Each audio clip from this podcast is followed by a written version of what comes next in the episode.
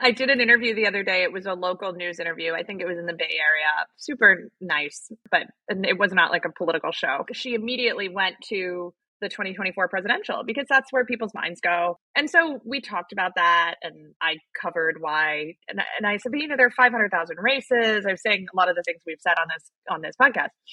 And then she said, "Okay, well, I want to ask you a follow-up question. Some people are saying that they are worried that the Forward Party will take votes from the other two parties. And I would like to know how you'd respond to that. And I said, Yes, that's our plan. We are going to do that. We're a political party.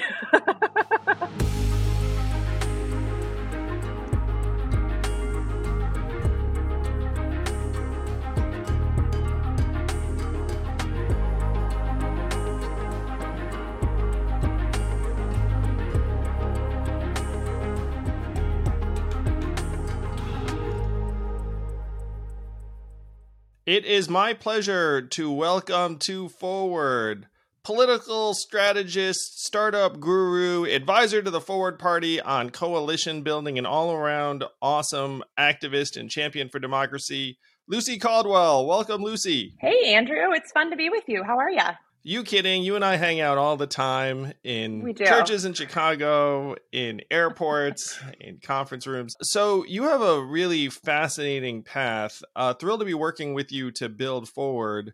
Um, this is a very open-ended question, but how the heck did you get here?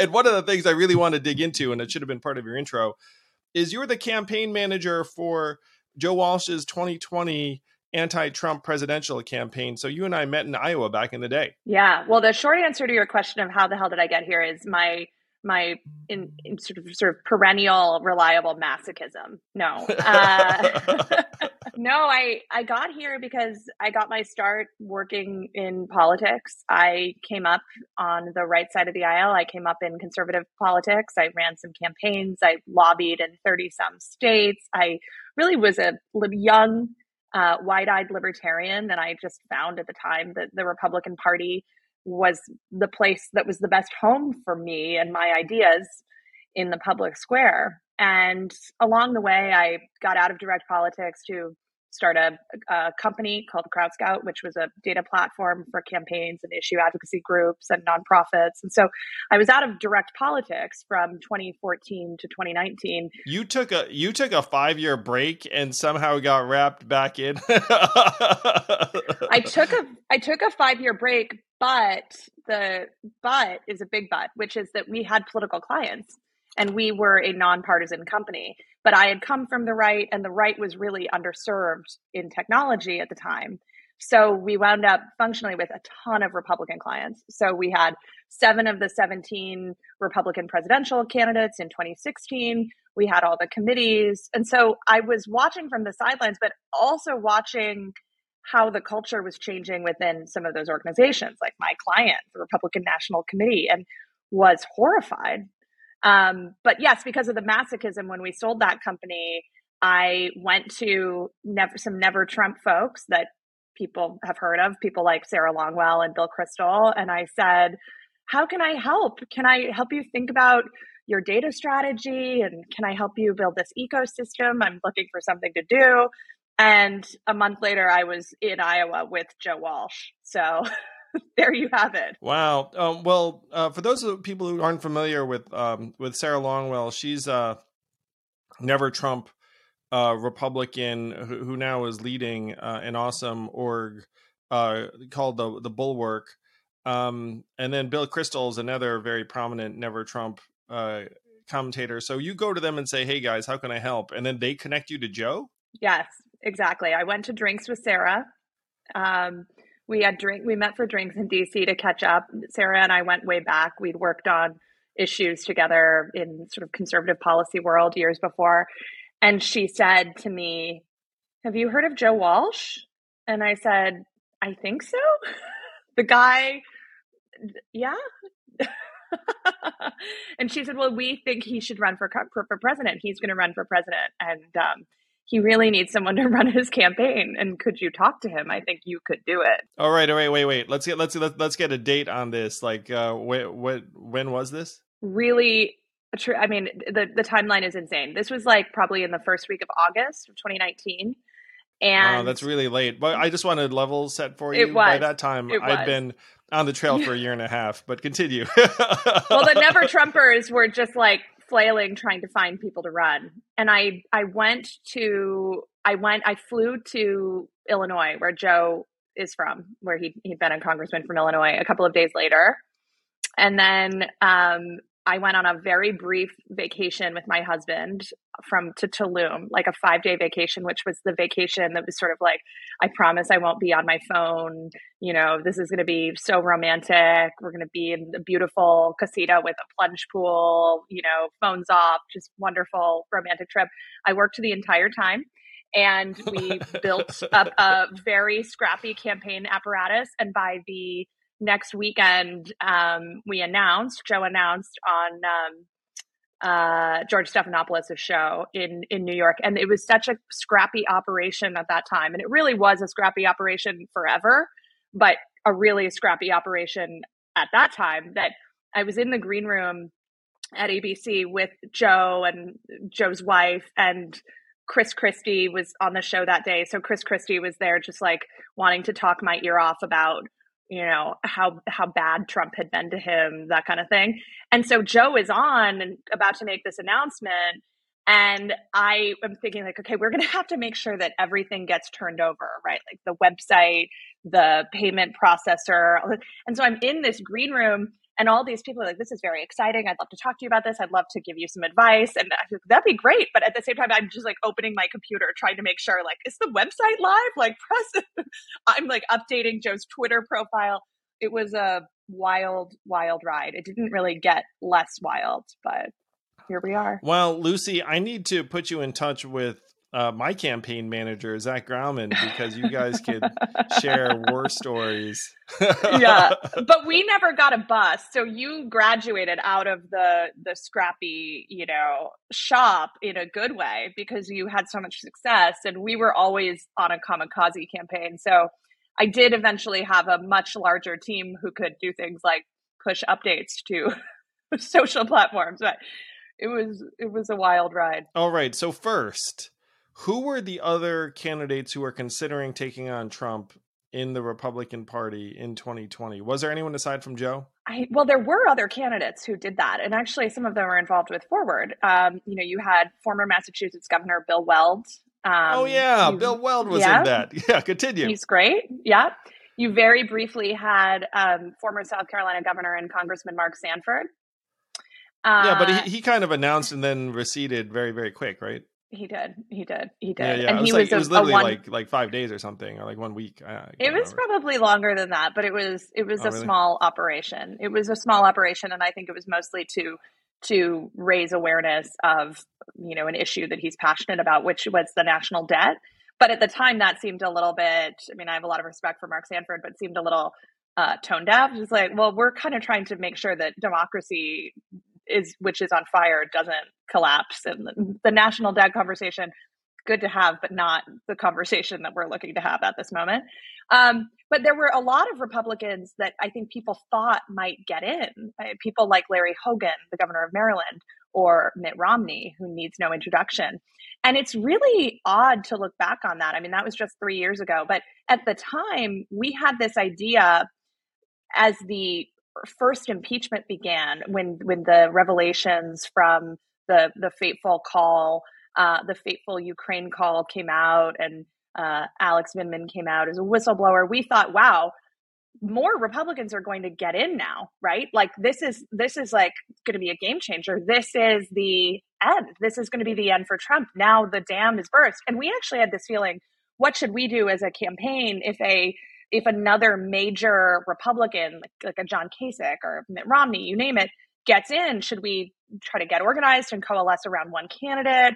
We were trying to make all these considerations, expecting that other people were going to put their hand up and meet the moment. And we still had, you know, the deadlines because you ran for president. There were still months to go for filing deadlines at the time that that happened between then and people could still get in the race. And people on the Dem side were still getting in the race at that point. And so we had this idea that we were going to suddenly be in a crowded field of patriotic Republicans standing up against Trump. And you know, we all know how that turned out. No one, no one came. And in fact, they coalesced around Trump in a way that was really weird. And we could even see it in the grassroots uh, folks in places like Iowa. Like we don't like him. He's he's not a he's not a good guy, but he's our guy. And and actually, the the tone among Republicans uh, in on the campaign trail got so much worse in that fall. Well, uh, well, I mean that's profound, and that's something that has very, very, uh, you know, big implications for what we're seeing right now. Um, there are also implications for what might happen in the Democratic Party if, if for example, um, Joe Biden runs again as an incumbent, which I expect to happen personally. Uh, and then there's some thought that oh, like someone's going to primary him. I personally think no one primaries him because if you're a Democrat, particularly if Trump's coming up the other side, uh, and you run against Joe, the incumbent, in a Democratic primary, you're going to be seen as aiding Trump. I think that there there are really very very powerful dynamics that keep people from challenging the leader of the party. Yeah, and in the case of Joe Biden, some of it is ageism. There is some ageism going on in how people talk about whether or not Joe Biden should continue as the leader of the Democratic Party. And we, sh- I mean, that that just is the thing that people don't say.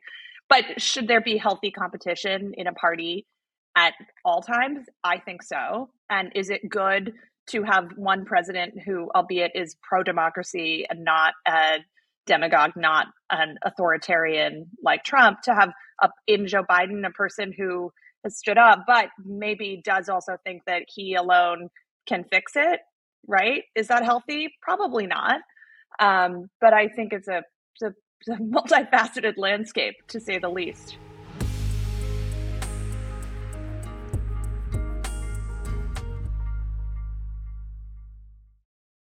This podcast is sponsored by Helix Sleep. I've always been a mattress guy because I figured if I'm going to do something for up to eight hours, maybe I should do it right. And Helix Sleep lets you do it right by sending you one of 20 unique mattresses that's tailored for you. I took the Helix Sleep quiz, takes only a couple minutes, and I was matched with a Helix Dawn mattress because I wanted something that felt firm and I sleep on my back. That mattress is exactly what I needed, but strangely enough, my kids now seek out that mattress in the house and want to sleep on it, even though I did not order it with them in mind. If you have a high quality mattress, it is a game changer, a huge difference maker. Don't take my word for it. Helix has been awarded the number one mattress picked by GQ and Wired magazine. It is even recommended by multiple leading chiropractors and doctors of sleep medicine as a go to solution for improving your sleep. Helix is offering up to 30% off all mattress orders and two free pillows for our listeners. Go to helixsleep.com slash yang. That's helixsleep.com slash yang. This is their best offer yet, and it won't last long. With Helix, better sleep starts now.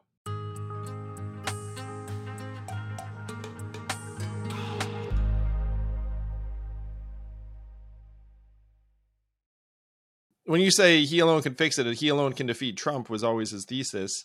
And I, I hung out with Joe a fair amount on the trail. Uh, people may not, you know, and I know, but if you're out on the trail, you run into each other all the live long day because because there are only so many uh, events, union halls, fish fries, uh, cattle calls, like you name it. I mean, you're you're you're around each other all the time, and the dynamic of the Republican Party. It's fascinating to hear that you thought at the time, like, oh, um, this is going to be the dam bursting. You're going to have the Kasich, the Romneys, the elder statesmen of the party decide to get in. The fact that that didn't happen doesn't surprise me. Uh, like, but were there moments during that time where you thought, okay, uh, like the atmosphere is going to change, uh, or was it fairly consistent? Were there moments where Joe was like, okay, like we're going to take advantage of this well, before the first impeachment, we were talking very uh, extensively with a lot of groups who are really focused on Iowa. Joe is from Illinois, state over. He went to college in Iowa, so we thought, great, you know, this is these are his people. These these nice white Iowans. This is Joe Walsh's base. We're going to connect with these people. And we did. And we were having conversations with endorsements that matter in a Republican primary, people to give endorsements like the cattlemen, right? These are important endorsements in Iowa. And so I do think that we were hoping it would change in a different way, and it changed in the worst way. And it culminated on caucus night. And the Republican caucus in Iowa works a little differently than the Democratic caucus, which is that in the Republican caucus, you still have people coming in and they come up and they talk, but then it, it is a secret ballot, which I hoped would be helpful. In a year like that, also, because you can show up wherever, who's going to show up to a Republican caucus in a year where on the Democratic side, if you're a nice moderate voter, or just like a nice person who doesn't feel tribal, then in you know the year 2020 when you have so many really great candidates and exciting candidates and people who have a positive vision of the future why would you go to the Republican caucus? So there were some just well, structural problems. What was, the, what was the turnout of the Republican caucus? So one of the things I tell people, and most people don't realize this, is that uh, something like 6.4% of Iowans participated in the Democratic caucus. Uh, it's a very, very low percentage. Uh, do you know what that percentage was on, on your side? I don't know the percentage offhand right now at this moment. It's I, I knew at one time, but much, much lower. And so I went, you know, you divide your team up and you try to send your candidate to the biggest caucus site. So like Joe went to Ames, and then you send your best surrogates to the next caucus sites. And so I was. Oh, I, I, went to a caucus site and had the unhappy experience of getting blown out in that caucus site while I was standing nice. there, and people were. I mean, that, you know, so I, did, I, think so I left before the voting Joe, started. Yeah, Joe and Bill Weld were at a caucus site where Lara Trump was there, and all of the Trump people that night made the same speech, of course. And Trump didn't go to a caucus site, which is really notable. So they all delivered a speech to each caucus site. And of course, he couldn't have been at all of them, but he could have come to Iowa. Trump barely ever went to Iowa. But they all delivered these speeches like the, the president wishes he could be here and we're all going to keep america great because people forget that the second the second campaign the slogan was actually cag keep keep America, keep America great, great. Is, so Joe got up, and Joe is like a fire and brimstone kind of guy. I mean, this is like a former Tea Party congressman who himself was once a Trump supporter, and he got up and he said. Um, I just want you to have, you know, Donald Trump lies to people. He's not honest, and I want you to have a president who who tells you the truth. And people booed Joe out. I mean, getting up physically, approaching him, like mob it was like a mob scene. And joe has told me that that was really the first time that he felt physically truly unsafe. And um, my husband was with joe that night because you again very scrappy campaign. I realized that i had sent joe's the person who had been staffing joe i had sent that person to another caucus site. Like i just needed to spread people out. So i said to my husband who'd come in for that week i'm like you've got to go with joe and Joe and my husband are forever bonded because of the fear and sense of lack of just physical safety in that room. I was a few miles away at a caucus site where the person who had come to show up on Trump's behalf was Brad Parscale. And Brad Parscale was there um, in a dark suit, looking quite ominous with a large team. And as Brad was giving his pitch to the uh, to the people sitting in this gymnasium, middle school, the Trump team flanked out, sort of uh, fanned out around Brad and walked down the aisle of this middle school gym, cafeteria place, whatever, and started placing Keep America Great red caps on the children in the room. So people will bring their kids to a caucus site to see, you know, you're seeing democracy in action at school. Just not I'm, this is going to make me sound like I'm really, really like a snowflake, but didn't ask the parents' permission. Just it was this show of force. Like we are putting these caps on your kids, right? And I thought this is a this is a cult. this is well, that does seem kind of in, indoctrination-y, you know, like yes. we're, we're we're we're going to um, christen them in a particular way. Um, so so you guys announce in August. The caucus is in February. That gives you about six months of campaigning. Uh, what proportion of the time did you spend in Iowa? And I want want to share that I I was all over the place, but I came and mm-hmm. went to mm-hmm. Iowa. I think I counted; it was like twenty four times. Um, and sometimes I would go through Chicago. Um, and so when you say Illinois is next to Iowa, I remember like you Minnesota know. was north of us. I, I came in and out of Minneapolis sometimes. Um, so there were times when um, we would do campaign events in Chicago uh, because it seemed proximate. And I also had these uh, visions that maybe we could get enough people in Illinois excited to volunteer to come over to Iowa and canvas. Yes. Um, so, so what did the Joe Walsh campaign look like operationally? Were were you in Illinois fundraising, and you'd come back to Iowa? Were you in DC a lot? Like, uh, did you crisscross all over? Were there pockets of uh, Joe Walsh support in New York and California? Yes, we actually did wind up spending a lot of. Well, we spent most of our time in Iowa, and we did not spend very much time in New Hampshire. In part because we had. To, I mean, we had to work with the Weld team, right? We were Bill Weld is from Massachusetts, easy for him to go up to New Hampshire. And super under resourced campaigns, there almost started to be like a division of labor, right? Like you go keep the voices loud and cultivate people in New Hampshire, and we will focus on Iowa. And both campaigns did go to both places, but we had this idea. It wasn't, we weren't like directly planning this, but it was obvious. It just makes sense. You're, you're, from the it neighboring states, and it's like right. easier. Yeah. Right. So we did spend a lot of time in places like LA, New York, and DC. And the reason that we did that is that one thing, even as fundraising was very hard, it was very challenging. And another thing that was happening at this time is that the Republican Party began canceling primaries. So, oh, yeah, I mean, I they literally that. canceled yeah. the primaries. So at some point, it was, I mean, you start in a kamikaze campaign like that. It's like, okay, well, here's the path. And I told Joe the whole time, I said, when I took him on, I said, this is a very long shot campaign. We know what we're doing here, but you do, I need you to look me in the eye and say that you're prepared to be president. You have to be running to be president. This can't be, we know the reality here. And so we would talk about that path, right? It's important to talk that way. And at some point, we stopped having a path because there were literally so many primaries canceled. And this is not like Joe Walsh's Vermin Supreme, right? Like Bill Weld and Joe Walsh are former Republican elected officials. I mean, Bill Weld is one of the most beloved former governors. And so it was unheard of, completely crazy. But so we stopped having a path. But so that in it we became this cycle where fundraising was so much harder, everything was so much harder. It's like, what am I what am I supporting here?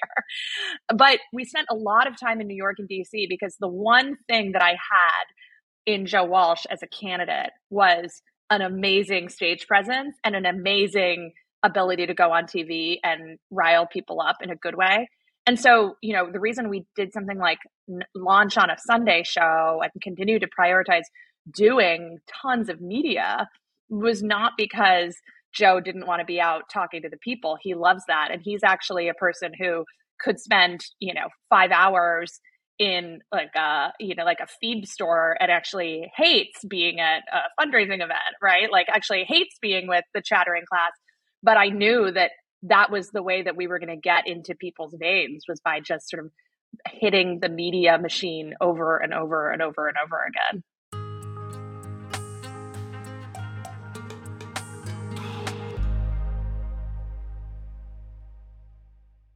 This podcast is sponsored by ExpressVPN. A few decades ago, private citizens used to be largely that private. What's changed? The internet. Think about everything you browsed, searched for, watched, or tweeted. Now imagine all that data being crawled through, collected, and aggregated by third parties into a permanent public record, your record.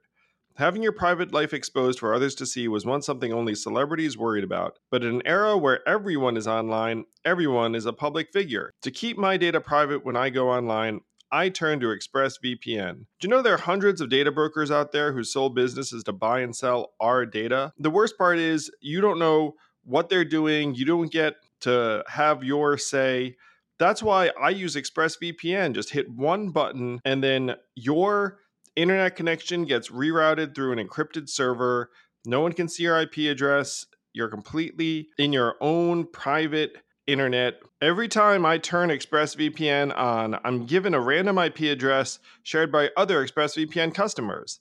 That makes it harder for third parties to track me and harvest my data. No matter what device you're on, you just hit one button and you get your own protected connection. So, if like me, you believe that your data is your business, secure yourself with the number one rated VPN on the market. Visit expressvpn.com slash yang and get three extra months for free.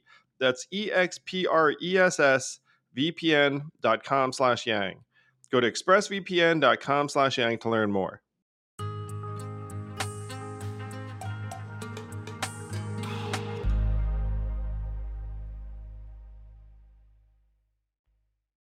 So the the fact that the Republican Party did start canceling primaries, I do remember that. Um, I, I, actually have a belief that we may see something similar in the Democratic Party this cycle, where if Joe runs as an incumbent and he has a challenger, let's say Marianne Williamson, that the Democratic Party wants absolutely nothing to do with, that they'll just be like, you know what, well, let, us skip it. Uh, I, I think there's a, a real chance of that personally because everyone knows that Jimmy Carter had a very significant primary challenge and then lost in the general, and so there there's like well also a lot of people compare Joe Biden to Jimmy Carter for a, a number of reasons, but um, but there's going to be a lot of pressure for the Democrats to avoid any kind of competitive primary. Well, there's a, a, you and I have talked about this before, and you've put it well. But it's true that I, so I hate both sidesism about the two parties because it's just not true. I mean, one party is being taken over by fascists, and the other party is not meeting the moment. Right? That's part of why work like the work of the forward party is so important but but you know saying we need a new way doesn't mean that I think that you know, like the Joe two Biden current parties are the same. Yeah, yeah, at all, totally. Not at all. Not yeah, at all. Totally. But I do think that you put this. I heard you say this a couple of weeks ago, and you put it really well. It expresses the same idea, which is that when one party is taking us down the long slide to authoritarianism, we're, both parties become vulnerable. And and and and I was at a, a in a briefing a couple of days ago um, by a person who's worked all over the world trying to help stabilize democracies for years, and he said, you know, one of the big challenges is, for example, in a scenario where Trump won, this is a worst case scenario, right? Like you have a a Trump Biden matchup again, and Trump wins and you know that Trump himself is a person who may never give up power. He may do everything in his power to, you know, take control of the military, do things that are, that's the end. That's the end for us. Then you could be a pro democracy, like want nothing more than to have free and fair elections Democrat. And you could start to feel like Joe Biden shouldn't participate in the peaceful transfer of power because then Joe Biden is handing over the keys to this fascist, right? And so you can start to see how good people can start to take part in things that are anti-democratic, like canceling primaries, right? That it, it is all in the service at that moment of what feels like in service of the long game that is preserving our American democracy, but that in fact is actually very dangerous because you then, in order to meet the moment of fighting back against authoritarianism, you have to start making compromises and doing things yourself that make you a, a, accomplice, a complicit in that that work, and that's why something like Forward is so important because right now those are our only levers. That's our choice. Those are really bad options. yeah, I, I, I agree with you completely. One thing I find consistently frustrating is people are like, you know uh, the both sidesism the like oh you know like why are you lumping uh, these two parties together? And it's like look of course i think most most people think that what's going on with the parties are very very different. I mean the republican party is to me now uh, an authoritarian cult and it's something that's going to persist well past trump in my opinion. I feel like there are now at this point a half dozen heirs to trumpism that, that, that, that, are that are channeling a lot of like the same they're worse. uh yeah yeah they may even be worse because in some cases their competence level might be a little higher.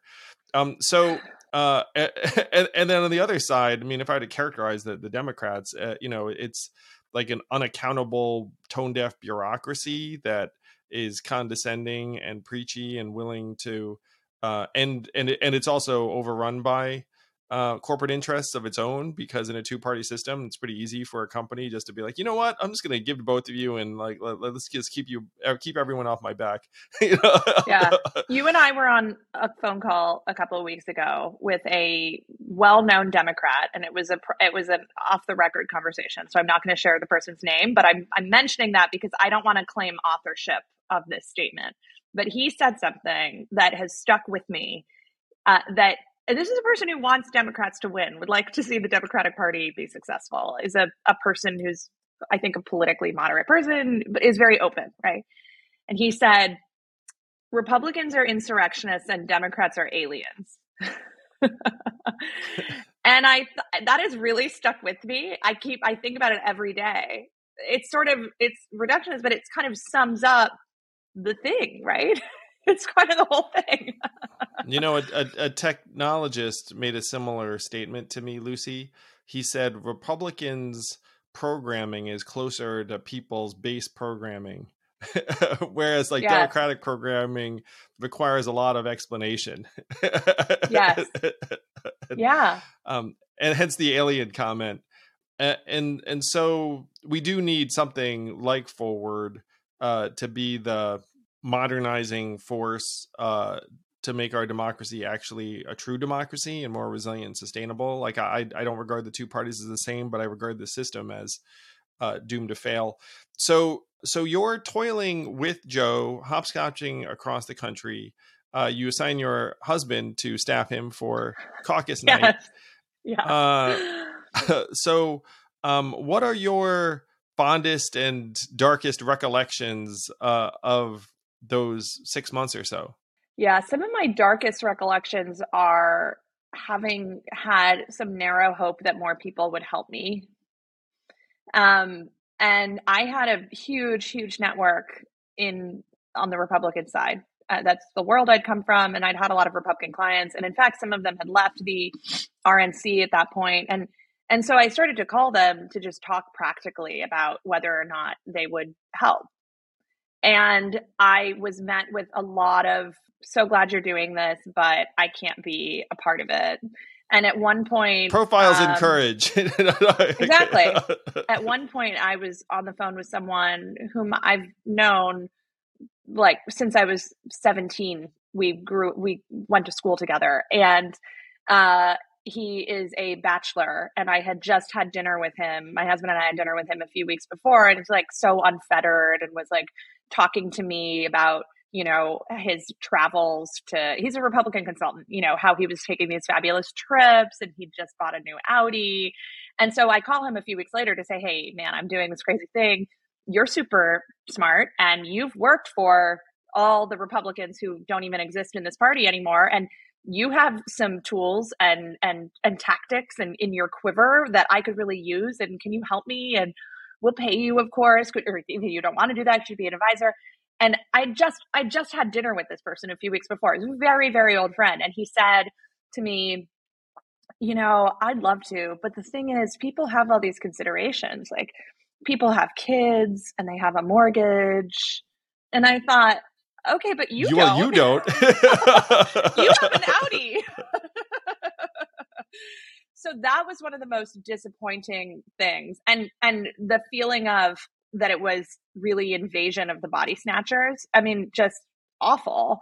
Um, much more so. I mean, that had happened in 2016 and I'd already seen that, but it, it is so much. I, I really think it's hard to remember how much worse it gets all the time and how in t- the year 2019 we thought maybe there could be i mean people like i like me thought this that like maybe the republican party could still be rescued and so that are that's some of my darkest memories. Sure. Some of my fondest memories is that the relationships that I've formed since then with people who were former Republicans, so-called never Trumpers, um, are really, really meaningful relationships and uh, real sense of kind of like uh well we're all we're all we're like the boat has capsized and we're on so we might as well be ourselves. It's very freeing actually and i really love those people.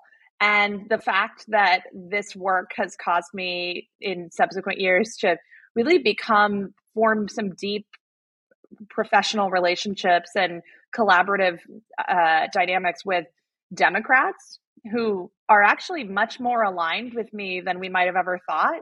that's really wonderful. I really love the people that I'm in this fight with and feel happy. They I like being around them. They make me feel good. It's stimulating. It's, it's exciting. It's forward thinking. I love that.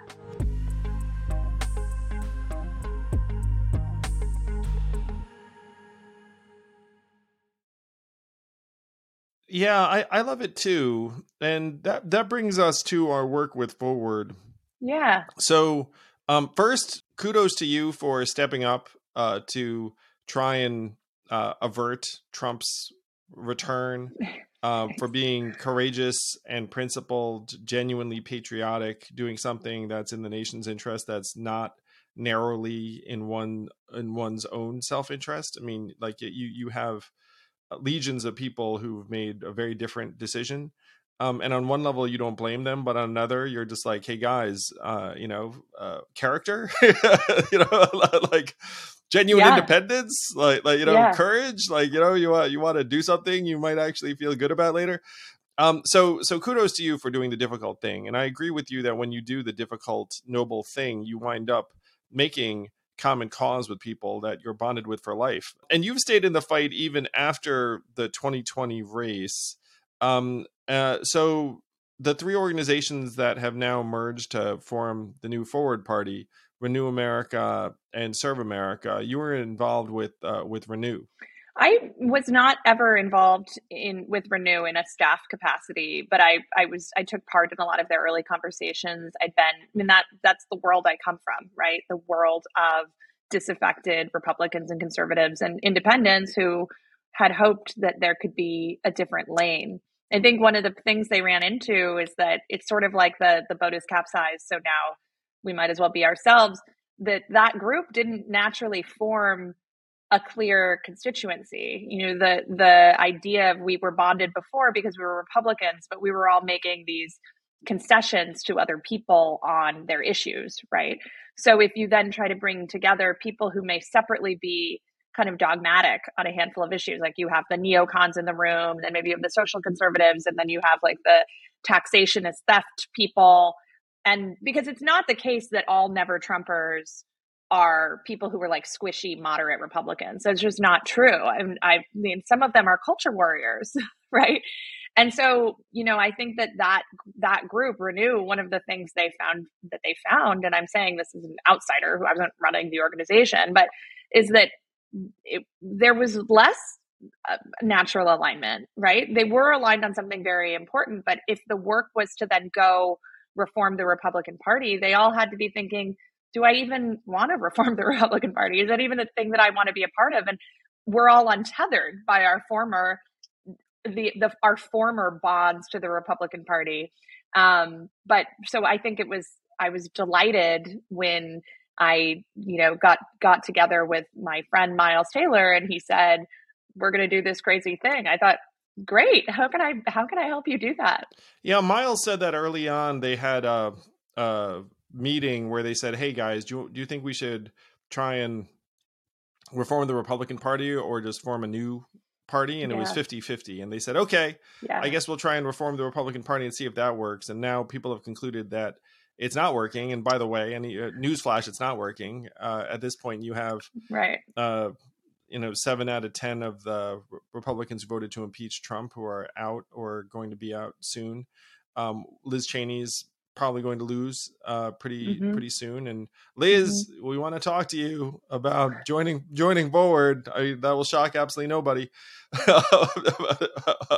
um, so yeah. Trump's hold of the party just gets stronger. The latest uh, FBI raid news has only uh, strengthened that dynamic, where there are a number of uh, Republicans who are looking at taking him on in the presidential, who I think just saw their hopes dim, frankly, um, and some of them are still looking for a way to be of service and to run. One of the the things you all ran into, and this is one of the big cases Forward is making, is like, look, there are a lot of people that would choose someone other than Trump, even within the Republican Party. They just might not vote in a Republican primary.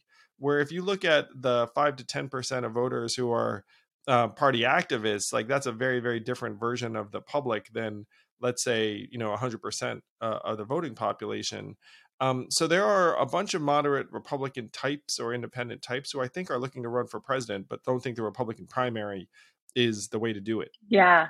Yeah. I mean, one of the challenges for the Republican Party is that only a third of Republican voters, mostly when polled, think that Joe Biden won the election. Um, and so that means functionally that to get through a Republican primary, you have to be a person who's willing to participate in the big lie. And that also has Ugh. is a reflection of the fact that people who live who who don't take part in that horrible part of that has become the dominant culture in the Republican Party are leaving the Republican Party. I grew up in Arizona, and this isn't just happening at the top of the ticket. And I mean, I think part of what's so powerful about Forward is that we're saying there are 500,000 elected offices, right? And there are mayor's races, and there are state legislative races, and city council races, and governor, a lot of races, a lot of races, a lot of races beyond the presidency, a lot of races beyond the Senate and the U.S. House of Representatives. I grew up in Arizona, and uh, people who are followers of of election results know that last week in Arizona, my home state, was an absolute bloodbath. Every Republican endorsed by Trump won. The uh, top of the ticket, the gubernatorial candidate, Kari Lake, is literally talking about how Arizona should secede from the union. Uh, Mark Finchem, the presumptive, the, the Republican nominee for Secretary of State, um, is a member of the Oath Keepers and was there on January 6th, was part of the, the group that stormed the Capitol the state lawmakers, including people like Rusty Bowers, who was the former Speaker of the House in Arizona, who actually had the courage to testify uh, in the January 6 hearings. He was, he stood the line, held the line. He was defeated. Every Republican who's ever said a bad word about Trump, other than some people running at the county level, they were blown out. And so people look at a state like Arizona and they say, wait, we thought we were into Arizona. We thought Arizona was like this cool kind of purple turning blue state. What's happening? And the answer is it is that state. It, it actually is. But our system is so screwed up that now you have these, a really hardened base choosing the Republican candidates. And then we're all just forced to choose between the Republican candidates and the Democratic candidates who have their own issues because they're also turning people out at the polls, polls as in the extremes, P O L E S. And so, yeah, you could wind up in a state that was heroic in the eyes of people who care about democracy last year in, in 2020, right?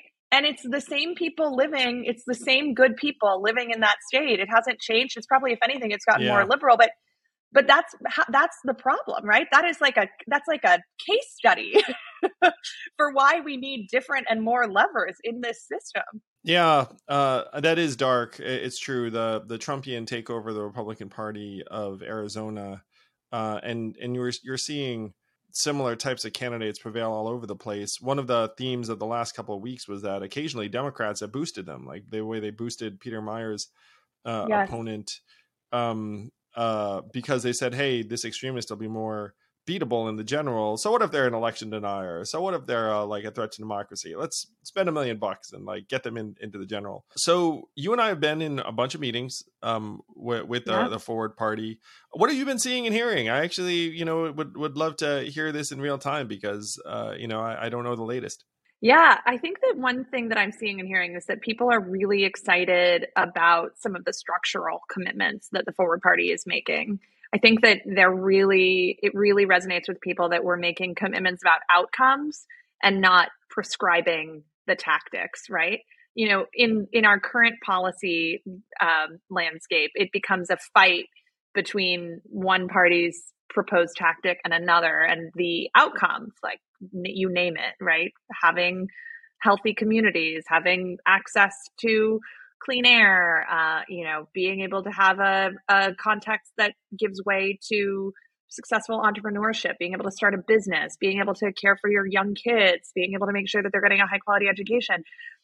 There, there isn't a lot of, uh, there's not a, a, commitment to out those outcomes. There's a fight about which tactic we should use, and then no one comes out of that thinking like, gosh, we just spent another legislative session fighting.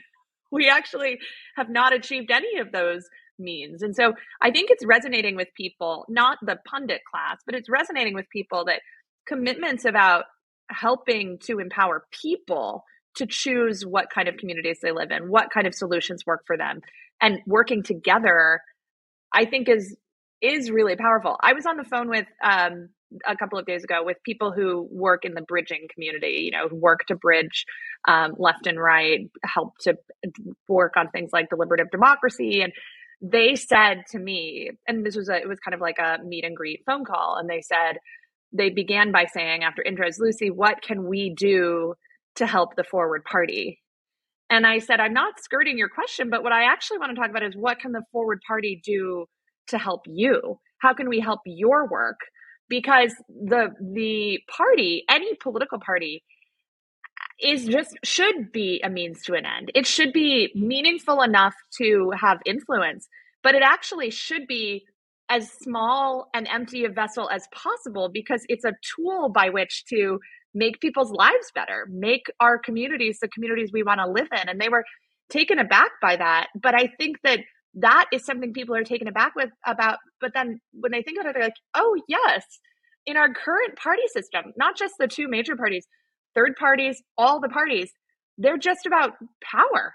So ultimately, pretty quickly, the parties become this thing where what is first is are we in power? And the people that matter get lost. And I think another thing that people really like about the Forward Party that I hope becomes part of our cultural DNA is you know how people will say these things? People like you and people like us like no one says this to us because they're just like they're crazy people but you know the idea that you shouldn't talk about religion or politics you know like in with your a person that you meet a stranger and uh, that doesn't work for people who spend their lives doing it. Someone's like, "What do you do for a living?" So we're having a conversation about politics at that point. Oh, no, Lucy. I mean, it, it, it's it's uh, it's one degree worse for me because uh, yeah, know, people they know you, and then, they, and, then, and then they'll they talk about politics you. immediately. they see you. No, I've traveled. I've traveled with you now, so I know. Like walking through an airport, someone, a stranger, you know, we're like, "Where's the car rental place?" Like we're talking about. Actually, now we're talking about politics, but why shouldn't we be talking about politics? Politics drives so much of our lives. And the, the reason that we can't talk about politics is that we don't trust each other or trust ourselves to be able to talk about politics in a way that isn't really tribal and dysfunctional. So, part of the commitment that the Forward Party is making is that we could have disagreements. Like, you could characterize something in a way that I disagree with, and we could talk about it. We could talk about it on a podcast. We could talk about it right here. We could talk about it on a stage and it wouldn't mean that we've become mortal enemies, right? It would mean that reasonable minds can disagree and that we might disagree on how to get to an outcome.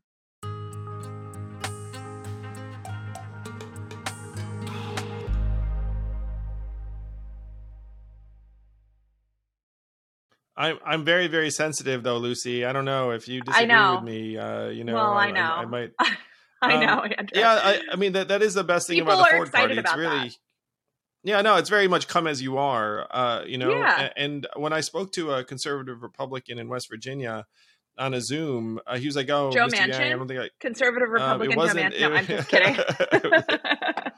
Someone even better than Joe. So yeah. um, he said, Mr. Yang, I don't think I can join your party because I'm a conservative coal miner Republican here in West Virginia. Virginia. And I said, look, we can disagree on all sorts of things as long as you agree the two party system's not working and that the Republican Party is not actually exactly you know solving the problems you're seeing around you then we'd love to have you in forward and literally 45 seconds later he was like all right i'm in you know in. and, and, it was it's and cool. it made me feel so good um like yeah. a, a, lot of americans don't don't think that uh one party wants them because we might disagree on something and forward's very much the opposite it's like well we want you we don't care if you agree or disagree. I think someone said we're not going to check your ID at the door. Another thing about Forward 2 that's kind of funny is people say like, "Hey, can I keep my party registration?" And then we're like, "Well, right now you technically can't even register with Forward in your state, yeah, probably. So sure, you know, right? Like, I mean, we're we're going to get there. Like, you know, eventually we'll have ballot access in various places. Yeah, uh, 15 states by the end of this year but in, in, the interim, I mean, we're we're building a broad, popular, inclusive movement, uh, and we need people to to join. And I think that that's like a even that's a different message than the parties right now. The parties seem like they're just like throwing up various uh, litmus tests and gates in a particular way. And a lot of it's a call to action being like, hey, you know, you know what unifies us is like we can't stand those people. Yeah. then, uh, yeah. And we're like, but, look, you know, we we understand there are problems, but you know, we we love other people. Totally. I think the come as you are thing is a, that's a really good way to describe it. And both parties do this, but I've I've seen I've spent several years trying to help Democrats get people elected, um, to get Democrats elected.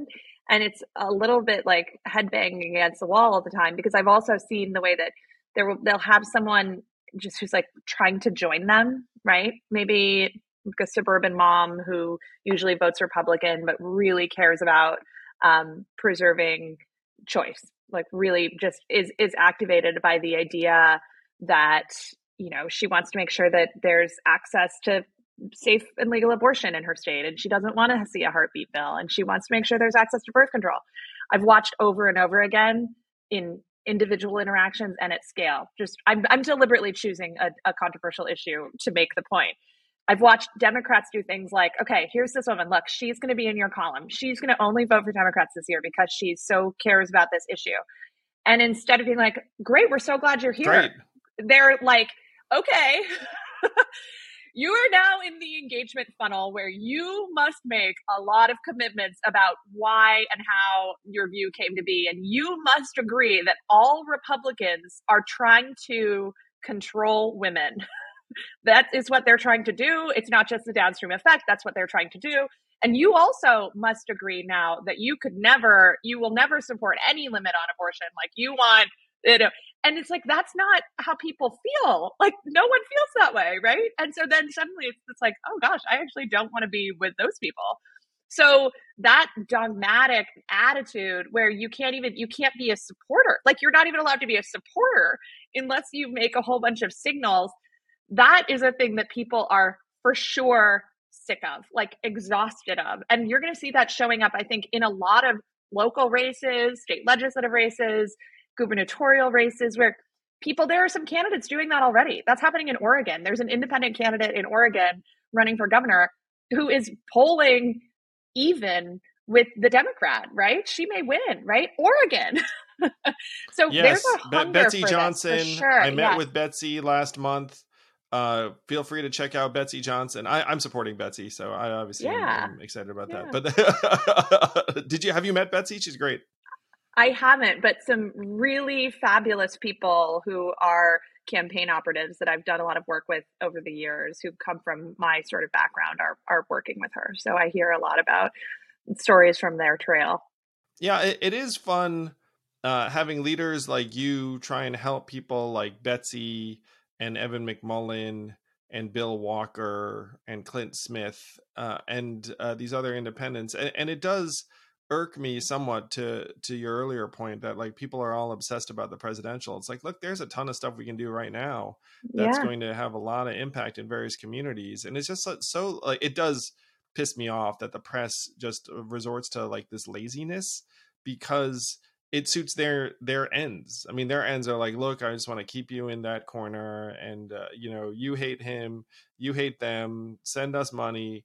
Click on our stuff. Oh wait, third party. Wait, that might interrupt our narrative. Like, uh, no, no, bad, bad. you know, like, I did an interview the other day. It was a local news interview. I think it was in the Bay Area. Super nice reporter, anchor, but it was not like a political show, right? and uh, she wanted to ask. She immediately went to the 2024 presidential because that's where people's minds go. And of course the involvement of people like you in this as as someone who's a founder and a leader in this that makes their minds go to that. Um, and so we talked about that and i covered why and, and i said but you know there are 500000 races. I was saying a lot of the things we've said on this on this podcast. And then she said okay well i want to ask you a follow-up question some people are saying that they are worried that the Forward Party will take votes from the other two parties. And I would like to know how you'd respond to that. And I said, yes, that's our plan. We are going to do that. We're a political party. we are absolutely going to take votes. But it's like you're seeing in real time. I then said to her, and you're seeing this in real time. Like oh, everyone's in an abusive relationship with the two party system. That is the parallel. That is the parallel for sure. It's like like uh, you know this idea of like, well, I talked to a Democratic operative who said that they're worried that the Forward Party could siphon Democratic votes in you know X Y Z little race in you know X Y Z place. It's like, well, you know what? Uh, then that Democrat should work to make their message more palatable to the voters. Competition is good. It's good for people to have choices. We agree about that in every area of our lives. That's so fundamentally American. And the thing that turns out to be arguably the most deterministic about what our communities and societies look like that is voting and who represents us and how do we elect our leaders in and of itself ends up being by accident completely anti-American. So it's interesting to watch people kind of challenge their own programming that they didn't even know was inside of them. I really love that. Yeah, the the the parallel truly is an abusive relationship. where I, I was yeah. joking with someone, it's like it's like the the primary defense of the two party system is to point out how dysfunctional it is. you know what I mean? They'd be like, oh, I mean, it's strange. Um, it is um, weird. But it, it, it's fun making it more American alongside you. If someone wants to follow you, Lucy, how do they do so? Well, if they'd like to follow me on Twitter, they can do that at Lucy M. Caldwell. Fantastic. Excited to build this party alongside you. And thanks again for standing up for what's right in the face of a lot of pressure and, and I'm sure adversity. We owe you a great deal, and we are just getting started. Likewise, Andrew. Thank you so much. This has been fun.